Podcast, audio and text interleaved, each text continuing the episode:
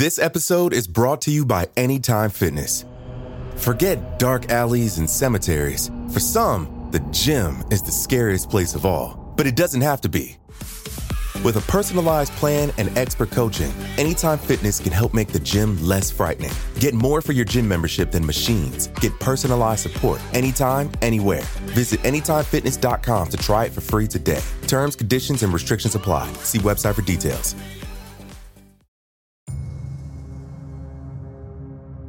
Right in the heart of England, there's an area where the county of Worcestershire borders the West Midlands that's basically a postcard of British countryside. Green fields, thatched cottages, quaint little market towns. And at the center is Wychbury Hill. An eighty-four foot tall stone pillar rises from the summit. If you get close enough, there's a message painted on its base in big white letters. This single phrase has appeared and reappeared all over the surrounding area for decades. It's a question that has haunted West Midlands for over seventy-five years. Who put Bella in the witch elm?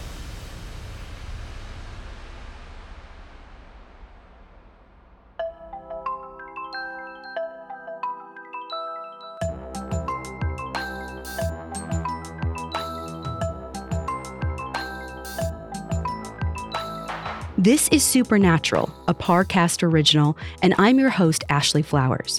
Every Wednesday, I'll be taking a deep dive into a real unexplained occurrence to try and figure out the truth. This week, we're exploring the unsolved murder of a woman whose remains were found buried in a tree in Hagley Wood.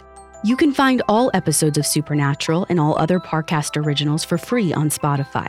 And if you like what you're hearing, reach out on Facebook and Instagram at Parcast and on Twitter at Parcast Network. With most murder investigations, you start with the victim, establish the facts of their life, what they did, and where they went in the days before their death. From there, you can start to narrow down the people who might have had motive or opportunity to harm them. But what if you don't know who the victim is in the first place? That was the problem with the case of the Somerton man that we covered a few weeks ago. But the Hagley Wood mystery, better known as Who Put Bella in the Witch Elm, is even older and in some ways weirder. The theories about Bella's true identity are all over the map, and if you're willing to open up your mind, the strangest possibilities might offer the closest thing we have to an answer. It all began on April eighteenth, nineteen forty-three, when four teenage boys were traipsing around the countryside. Their names were Tommy Willits, Bob Farmer, Robert Hart, and Fred Payne, and they'd spent most of the day hunting rabbits and enjoying their Sunday afternoon. England had been at war with Germany for the past three years, and the nearby city of Birmingham had been on the receiving end of some of the worst attacks by Nazi bombers so far. On clear nights, the boys would have been able to watch the explosions from the summit of Wychbury Hill. But there were no bombs on the evening of April eighteenth as the boys made their way home. They were taking a shortcut through Hagley Wood when they came across a wild, almost evil-looking tree. It was about six feet tall and nearly as thick around, with long, bare branches jutting out in every direction. I mean, imagine like an exploded broom head coming out of a massive stump. Newspapers would later peg the tree as a witch elm, but it was probably a common hazel. Now, the boys knew that these trees often had hollow spots inside where birds like to make their nests, so Robert clambered up to check for eggs, and when he looked down into the center, a human skull was staring up at him. The boys passed him up a stick, and with some effort, Robert managed to hook the skull and fish it out. Most of the flesh had rotted away, but a few strands of brittle brown hair were still attached to a patch of dried skin on the scalp. It was like a scene out of a horror movie, a human skull buried inside a tree. And when I say inside a tree, I mean deep inside the trunk. Someone would have had to have climbed up, fighting their way through the mass of sharp branches in order to force the skull into that narrow gap. Now, the boys were excited by their discovery, but they didn't know what to do with the skull. If they told anyone about it, they'd all be in a world of trouble for trespassing. So they decided to put it back in the tree, and they agreed that they wouldn't say anything about it. But their pact of secrecy didn't last long. Tommy broke down and told his parents when he got home, and the next morning, he was leading half a dozen policemen to the tree. When they climbed up, they could see that there was something inside, but quickly realized that they would have a hard time getting it out through the narrow gap. So they ended up having to split the trunk with an axe. Once they got it open, they found not just a skull, but an almost complete human skeleton wedged inside. Like with the skull, the flesh was long gone. The bones had been stripped clean by insects and animals, and because of how narrow this hollow was, the skeleton was still mostly vertical, almost as if it was just standing up. Whoever this person was, they had been forced feet first through the narrow hole in the top of the tree. As the corpse decayed, it had slid deeper and deeper into the hollow until it had almost become part of the tree itself. Now, here's the thing. Getting a body into this tree would be really difficult.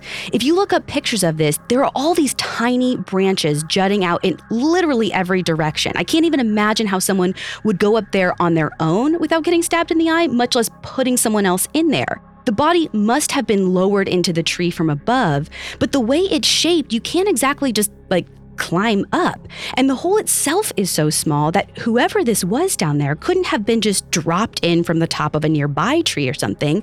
It would have taken effort to get this person in that position. So whoever did this, they must have had a reason.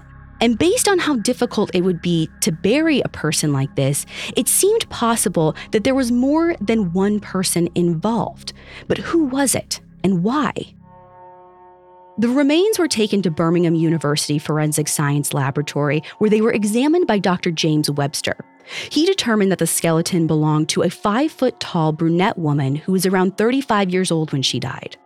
Now, precisely when that happened is difficult to say. The skeleton was in an advanced state of decay, but due to the unique environment of the tree hollow, they couldn't determine how much of that was due to time versus the elements or wildlife.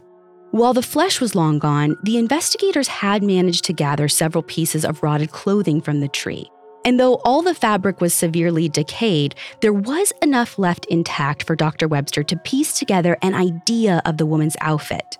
At the time of death, she was wearing some kind of cloth skirt, a taffeta underskirt, and a thin wool cardigan, all of which were consistent with what women in that area would have worn during the summer. Taking this and the state of decomposition into account, he decided that she had most likely died in the summer of nineteen forty-one, meaning that she had been in the tree for at least a year and a half. Webster wasn't able to determine the precise cause of death, other than the fact that the woman had definitely been murdered. Webster decided that she couldn't have climbed into the tree on her own, which ruled out suicide or the possibility that she had gotten stuck. She had been wedged in the hollow feet first, either before rigor mortis had set in or after it had worn off. And this is important because it means whoever killed this woman either put her in the tree right after killing her, or they kept her somewhere else for several days after the killing and then moved her to the tree. Doctor Webster thought that the first option was much more likely, which would suggest that she was killed in the woods close to the tree. There was one other promising discovery from Doctor Webster's examination. The victim's front incisor teeth overlapped in a way that would have made them an obvious distinguishing feature in life. She was also missing a lower molar that looked like it had been professionally removed a long time before her death. So all in all, investigators knew that this woman was around thirty-five years old, she had brown hair, she was five feet tall, and she had crooked teeth. And most importantly, they knew that she had been to a dentist at some point in the past. They started checking all of the dentist's office in the West Midlands and then central England, and then all of England, but none of them had records of a patient who matched the skeleton. Now, the woman had definitely visited some dentist before she died, so if it wasn't a dentist in England, maybe this victim was a foreigner. Of course, there was also the possibility that whichever dentist she visited just hadn't kept reliable records. It makes sense that some dentists might not remember every set of teeth they've ever worked on, especially considering that the country was in the midst of World War Two and regularly being bombed. So the police turned their attention to missing persons reports from the past three years. If this woman knew anyone at all, I mean, if she had a job or relatives or friends, someone should have reported her missing. But once again, the investigators were unable to identify anyone who matched their victim's description. This baffled the detectives. The case, which had started out strange, was only becoming more perplexing the more they looked. The newspapers were following the story closely, so you would have thought that the victim's family would have come forward to claim her, but no one did. It was almost like she had never existed at all. When the remains were first removed from the tree, there were a few other items found in the vicinity that are worth mentioning. The first was a cheap gold wedding ring, so the woman might have been married, but if so, she probably wasn't well off. It was later alleged that the bones of the woman's right hand were found a ways from the body. We don't know exactly where this was first reported, but it seems like it was from the police file that has since disappeared, and unfortunately, it isn't mentioned anywhere in Doctor Webster's forensics report. It's possible that he didn't know that the bones weren't all found together, or he might have thought it wasn't important. The most reasonable explanation for the hand being separated from the body would be that it was moved possibly by an animal or something like that. Of course, the other possibility is that the hand was put in a different spot intentionally, and what that reason might be is kind of hard to imagine. Now, the next item found at the crime scene was a size five and a half women's blue crepe-soled shoe. Its partner was found in the hollow with the skeleton, so it was definitely the woman's. Exactly why it wasn't with the rest of the body probably isn't important. Like the hand, it could have been moved by animals, or maybe it could have been dropped by the killer, but the shoes did give the investigators another clue to follow up on. They managed to trace them back to a manufacturer, and they figured out that this pair was most likely sold at a market in Dudley in early nineteen forty. And that's where the trail goes cold. But we do know that while the shoes were very worn, they were actually fairly expensive. And if you think about it, that's sort of a telling detail. You wouldn't expect a poor woman to have shoes like this, but you also wouldn't expect a wealthy woman to keep wearing shoes that were in this condition. So maybe she received them as a gift, or maybe she had money at some point, but not when she died. The final item is one that initially seemed the most promising. After scouring the area around the tree, police found a woman's I D card. At first, they assumed that it belonged to their victim. But when they visited the address on the card, they found its owner was still alive. She claimed to have had no knowledge of how her I D had wound up in Hagley Wood and said that she had never been there before in her life. For me, this is one of the most frustrating pieces of this whole case because we don't have any other information about this woman, not even her name or did she live with anyone else at that address who maybe could have had her I D. So I really can't say if this I D card is even relevant to the murder or not. But the fact that she denied ever going to the woods where her I D was found, I mean, to me is kind of suspicious on its own. Like, how did it get there? And was this woman hiding something? These kinds of lingering questions and dead ends would just keep cropping up with this case. The fact that police were struggling so much to identify the body would have been notable even without all of the other strange facts of the case. But believe it or not, the mystery was about to get even stranger. By the time Christmas of nineteen forty-three rolled around, the locals had mostly lost interest in the case. England was still caught up in World War Two, and the identity of a skeleton couldn't hold the public's attention when the Nazis were still bombing the country on the regular. But that winter, strange messages started appearing everywhere around the West Midlands. The first one said, "Who put Lubella down the witch elm?" It was scrawled in large capital letters on a wall in Old Hill. Then another one showed up. Annabella died in Hagley Wood. Then another, Hagley Wood, Lubella was no pross. Finally, the messages solidified into their final form. Who put Bella in the witch elm? By spring of nineteen forty-four, the chalk messages could be found on fences and the sides of buildings all over the West Midlands. To many, they seemed like a mocking rebuke of the police. A reminder that almost a year had passed and they'd failed to find the culprit, identify the victim, or provide any answers at all. The police had the handwriting analyzed and found that these messages had all been written by the same person. Exactly what that person wanted was a mystery, If they were a prankster, they were going to a surprising amount of effort to spread the messages all over a pretty wide area. And if not, they were the first person to offer up an identity for the woman in the tree. The police published ads asking the writer of the message to come forward, but no one ever did. They also went back through old missing person files to see if there was a Bella, or an Annabella, or Lubella. Maybe they had overlooked it, but there wasn't. However, police did find something else interesting when they were looking over their files. Way back in July of nineteen forty-one, a few officers had responded to a report of a woman's screams near Hagley Wood. Now, at the time, they searched the area and found nothing and had forgotten all about it until right now. Those screams coincided perfectly with the window that Doctor Webster had suggested for the murder. Looking back, the officers couldn't help but wonder if they had narrowly missed crossing paths with Bella on the night of her murder. If Bella was even her real name. I mean, the mysterious graffiti had ensured that it would forever be associated with the skeleton found in Hagley Wood, and that neither would be forgotten anytime soon. By summer, the words Bella and Witch Elm were on the tongue of every beer hall gossip and amateur sleuth in the West Midlands. And this opened up new avenues of investigation. Ones that police weren't likely to undertake, because while a skeleton in a tree was one thing, a skeleton in a tree in Hagley Wood was something else entirely. For as long as anyone could remember, those woods had been associated with black magic, pagan sacrifices, and witchcraft. After the break, we'll consider the theory that maybe Bella was a witch. This episode is brought to you by Anytime Fitness.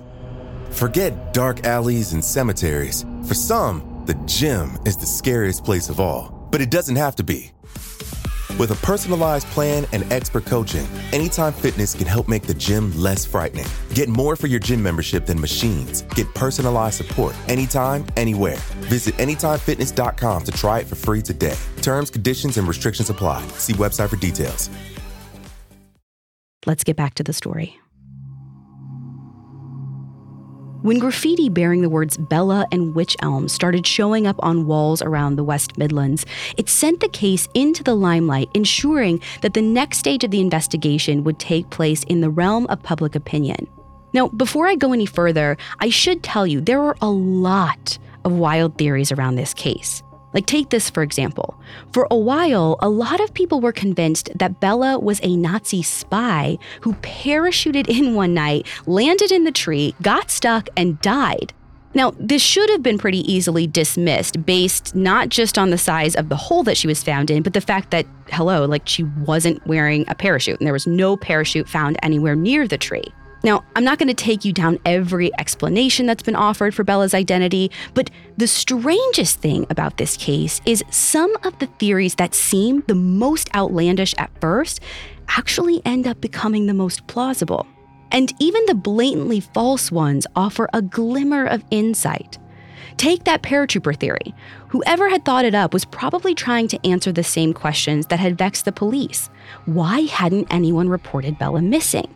If Bella was a foreign spy, it would make sense that no one would have come forward to claim her. And it would also make sense why no dentist office in Britain had any record of her.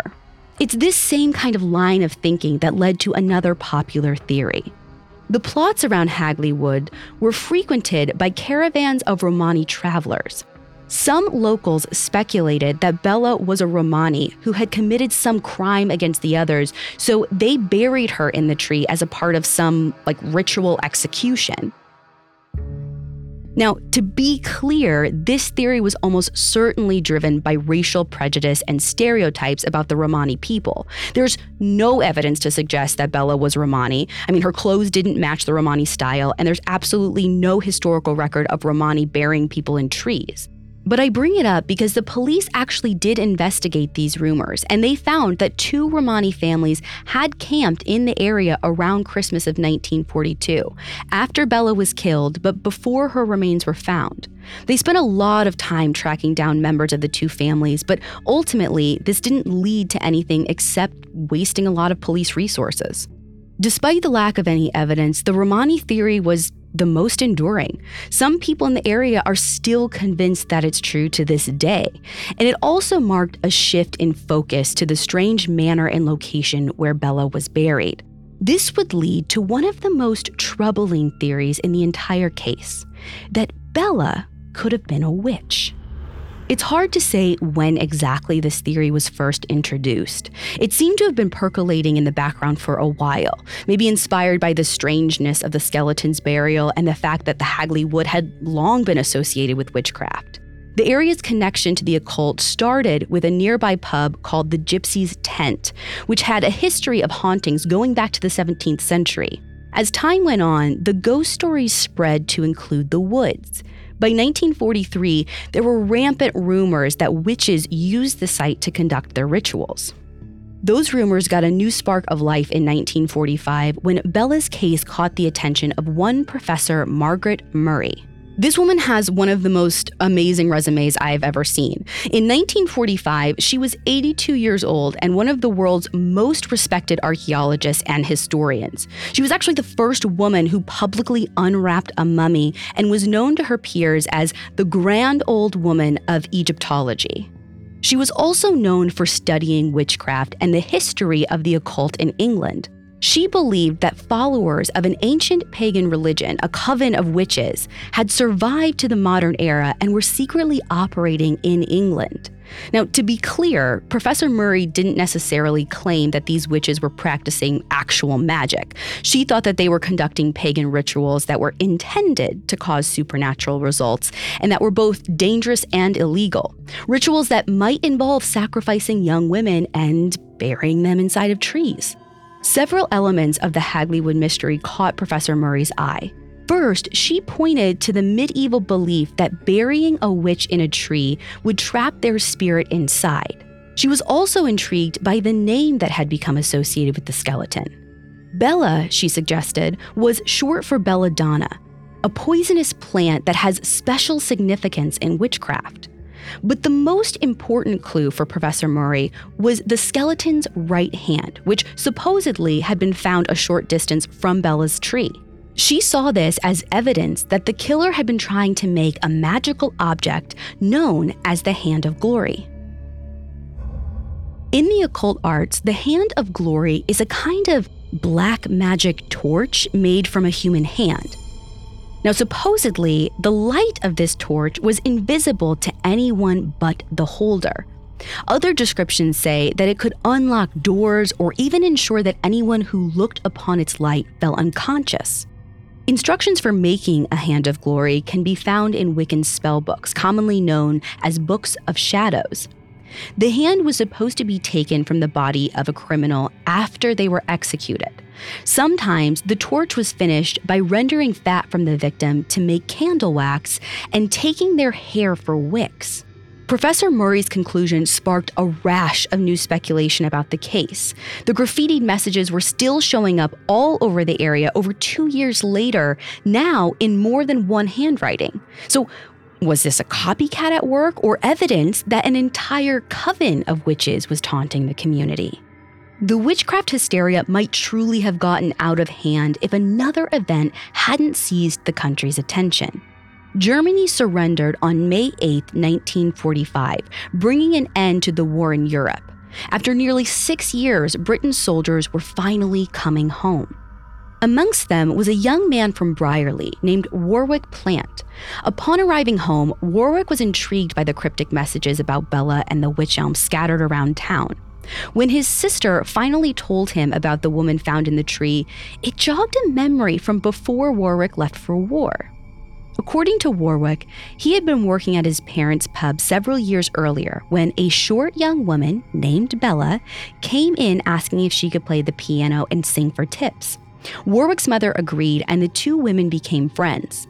At some point, Warwick thought his mother might even have given Bella a pair of blue crepe-soled shoes. One day, though, Bella had shown up with bruises and a black eye, saying that her landlord had beaten her. Then she stopped showing up altogether. Warwick's mother had sent him to Stawbridge to see if he could find her, but she'd vanished. Now, Warwick told his sister this story, and she headed straight to the police. But while they made note of this in the police report, it's a little unclear if they ever actually interviewed Warwick or the plants directly. This is surprising and, I mean, honestly, a bit frustrating. The timing and location of this Bella's supposed disappearance fits Doctor Webster's timeline perfectly, and the detail of the shoe fits exactly as well. But, I mean, if you look at this critically, there is a simple answer as to why the police might not have thought much of this lead. The details of the case had already been circulating in the press for months at that point, so Warwick and his sister would know all about the skeleton, the name Bella, even the shoes. They could have easily made up the story for attention, or they might have unintentionally added the name Bella and the detail about the shoes to a foggy memory about some other woman. And even if Warwick did know the real Bella, his story doesn't explain the biggest lingering question in the case. Most importantly, why was she buried inside of a tree? If this was the right person, it meant that her name actually was Bella, which also means that whoever started writing the messages wasn't just pulling a prank. And if they knew her name, they must have known more about how she died. Now, exactly what this person hoped to accomplish with the messages is another mystery in its own. If it was Bella's killer, it might have been because they wanted attention. I mean, when Bella was found, all the press around it could have been intoxicating to this person. And then when the case went cold, all of that stopped with it. By that point, the killer would have known that they were probably safe because the police were at a dead end with the investigation. So they had nothing to lose by drumming up attention again. Or maybe it was someone else who knew Bella and wanted her killer to be found, but going to police would have implicated them in some way, so they found an alternative means of getting her name out. In any case, the graffiti didn't lead to any new suspects or developments. The case would stay cold for almost a decade until a new line of investigation brought Bella surging back into the limelight. In nineteen fifty-three, a journalist named Wilfred Byford Jones began looking into the Hagley Wood mystery for his column in the Wolverhampton Express and Star. He was captivated by the details of the tree burial and the cryptic messages, neither of which had ever been explained. Wilfred started by questioning the residents of the Hagley area and even tracked down Tommy Willits and the other boys who had found Bella, but unfortunately none of them were interested in talking. Finally, the journalist published an ad promising one hundred pounds sterling to anyone with information about Bella, and the responses poured in. But there was one message that stood out from the rest. It came from someone who seemed to have firsthand knowledge of the circumstances surrounding Bella's death. We'll look at what the letter said right after this. Let's get back to the story. When Wilfred put up his ad for information on Bella's case, he received a flood of responses. Most were obvious false leads from opportunists who wanted to claim the reward money, but one message caught the reporter's attention. It read, quote, "Finish your articles regarding the Wych Elm crime by all means. They are interesting to the readers, but you'll never solve the mystery. One person who could give the answers is now beyond the jurisdiction of earthly courts. The only clues that I can give you are that the person responsible for the crime died insane in nineteen forty-two, and the victim was Dutch and alive illegally in England about nineteen forty-one. I have no wish to recall any more." End quote. The letter was signed Anna and postmarked from Claverley, a village about ten miles north of Hagley Wood. The journalist knew that this could be another fraud, but the fact that Anna hadn't provided a last name or an address suggested that she wasn't after the money. So Wilfred used his column to beg Anna to come forward. And to his surprise, she actually did. Her real name wasn't Anna. It was Una Hainsworth. And the story she had to tell was stranger than anyone expected. Until recently, Una had been married to a man named Jack Mossop. During the war, Jack was a worker at a Royal Air Force munitions factory in Birmingham. The job didn't pay well, so Una was suspicious when Jack started wearing a lot of really expensive clothing, including a Royal Air Force officer's uniform. Around this same time, Jack was coming home later and later after long nights at the pub with his friends. He had one new friend in particular, a Dutchman known to Una only as Van Ralt. As time went on, Una became increasingly suspicious that her husband and Van Ralt were involved in something illegal. Putting together her husband's fancy clothes, his job at the munitions factory, and the fact that Van Ralt was a foreigner, she concluded that Van Ralt was actually a Nazi spy and that Jack was selling him military secrets. And now we've found our way back to the Nazi spy theory. The first time this angle came up, I mean, we kind of dismissed it, right? Because of the implausibility that Bella had parachuted into the tree herself. But the concept of Nazi spies being involved in general isn't as paranoid as it sounds. Remember, Birmingham was a center for military production, which is why it was bombed so heavily during the war. It's completely plausible that German agents would be sent to the munitions factory there to steal British secrets. But this theory still doesn't explain the mysterious graffiti messages or the tree burial. Assuming she didn't parachute right into it, what could explain a Nazi spy winding up inside of a tree in Hagley Wood? Well, as it turned out, Una had an answer to that question too.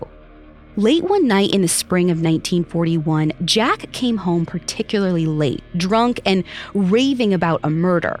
By the next morning, he had clammed up again, but Una kept badgering him until he told her what had happened.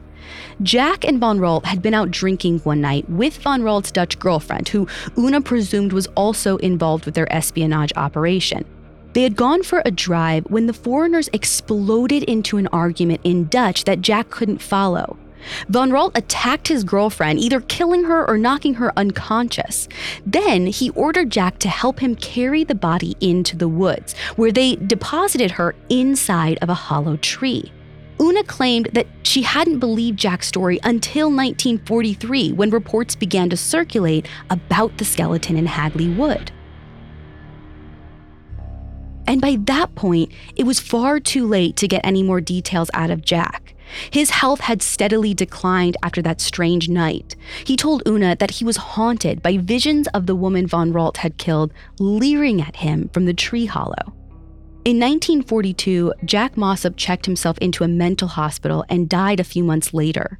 When police finally heard Una's story in nineteen fifty-three, I mean, they weren't quite sure how much of it to believe. I mean, they couldn't find any evidence of a man called Van Ralt or his girlfriend, although if they were spies, Van Ralt probably wasn't his real name. What they did find was another old police report that had so far been overlooked. Way back in the summer of nineteen forty-one, when Bella was most likely killed, an officer was patrolling near Hagley Wood when he found a car pulled over on the side of the road. When he approached, the officer saw that the driver was wearing a Royal Air Force uniform, and a woman was lying down across the backseat, covered in the driver's coat. Now, the officer assumed that he had interrupted some kind of romantic moment, so he let them go pretty quickly. When investigators found this report years later, that officer wasn't available for questioning, so that's kind of all they had to go off of. But that could have been Van Ralt's girlfriend, either dead or unconscious. And given the timing, if she was still alive when they took her into the woods, that could account for the screams that were reported that night. Without being able to speak to any of the people involved, it's hard to know whether any of these pieces really fit together. Una's confession was the last real advancement in the case, though, so it's all we have to go off of. And while some of the details may seem wild, it explains several things. No one reported Bella missing because maybe she was a foreigner with few contacts outside of her ring of Nazi spies. She could have been buried in the tree by one of her compatriots who didn't want her body to be found and their activities to be uncovered. I mean, as for why she was killed, there are endless possibilities. Maybe Bella had learned something that she wasn't supposed to know, or perhaps her loyalty to the cause was wavering, or maybe she just got in a spat with a lover. What the story fails to explain is the strange messages around town. Jack was already dead by the time the graffiti started cropping up, and according to Una, he's the only one who knew about the murder other than Van Ralt. I suppose it's possible that Una could have left them herself, considering that she clearly wanted to avoid attention, but also maybe wanted to get the story off her chest. But keep in mind that nowhere in her story does Una claim that the victim was named Bella. So if Jack and Van Ralt were the culprits, whoever left those messages probably was just a prankster. Maybe creeping out all of the West Midlands and creating a local legend was a good enough reason to spend months leaving the cryptic messages all across the country. There have been a few other theories suggested over the years, mostly variations of the Nazi spy theme, but these were all eventually shown to be false. The West Mercia Police Precinct kept a cold case file on the Hagley Wood mystery up until two thousand five, when it was determined that any witnesses and culprits were almost certainly dead at that point. In their review of the file, investigators noted that the victim could hypothetically be identified through modern D N A profiling, but there was one major problem with this plan. Between nineteen forty-three, when the body was examined, and two thousand five, when the case file was officially closed, Bella's skeleton disappeared. Here's what we know. The remains were in the care of Doctor Webster at Birmingham University until he retired in nineteen fifty-five, at which point they got passed to his successor, Doctor Griffiths. It's possible that the remains were buried in a pauper's grave, but if that's the case, there should be some record of it. Stranger still, most of the original police notes, witness statements, and crime scene photos have also disappeared. Now, all of this could be a result of just poor organization or the fact that, I mean, we're talking about a case that's over seventy-five years old. But the one breadcrumb that might suggest otherwise is the fact that Stella Rimington, the future Director General of M I five, was working as an archivist at that records office around the same time that the files disappeared. Now, that's probably just a coincidence, but if Bella was somehow involved with a Nazi spy ring, it's possible that the British government would want to keep it under wraps.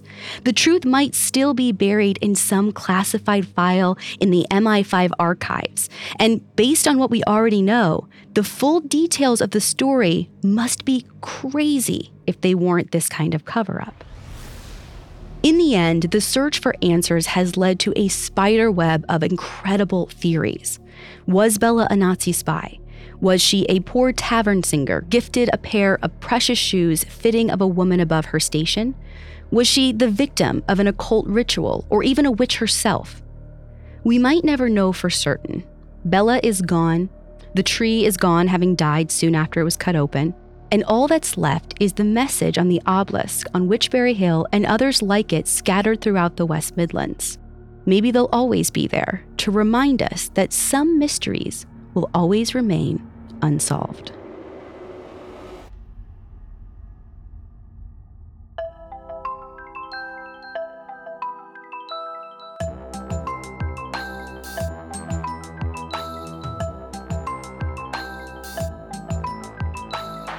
Thanks for listening. I'll be back next week with another episode. You can find all episodes of Supernatural and all other Parcast originals for free on Spotify. Spotify has all your favorite music and podcasts all in one place, and they're making it easier to listen to whatever you want to hear for free on your phone, computer, or smart speaker. And if you like this show, follow at Parcast on Facebook and Instagram, and at Parcast Network on Twitter. Supernatural was created by Max Cutler and stars Ashley Flowers and is a Parcast Studios original. It's executive produced by Max Cutler, sound design by Carrie Murphy, with production assistance by Ron Shapiro and Carly Madden. This episode of Supernatural was written by Andrew Kelleher with writing assistance by Drew Cole. To hear more stories hosted by me, check out Crime Junkie and all AudioChuck originals.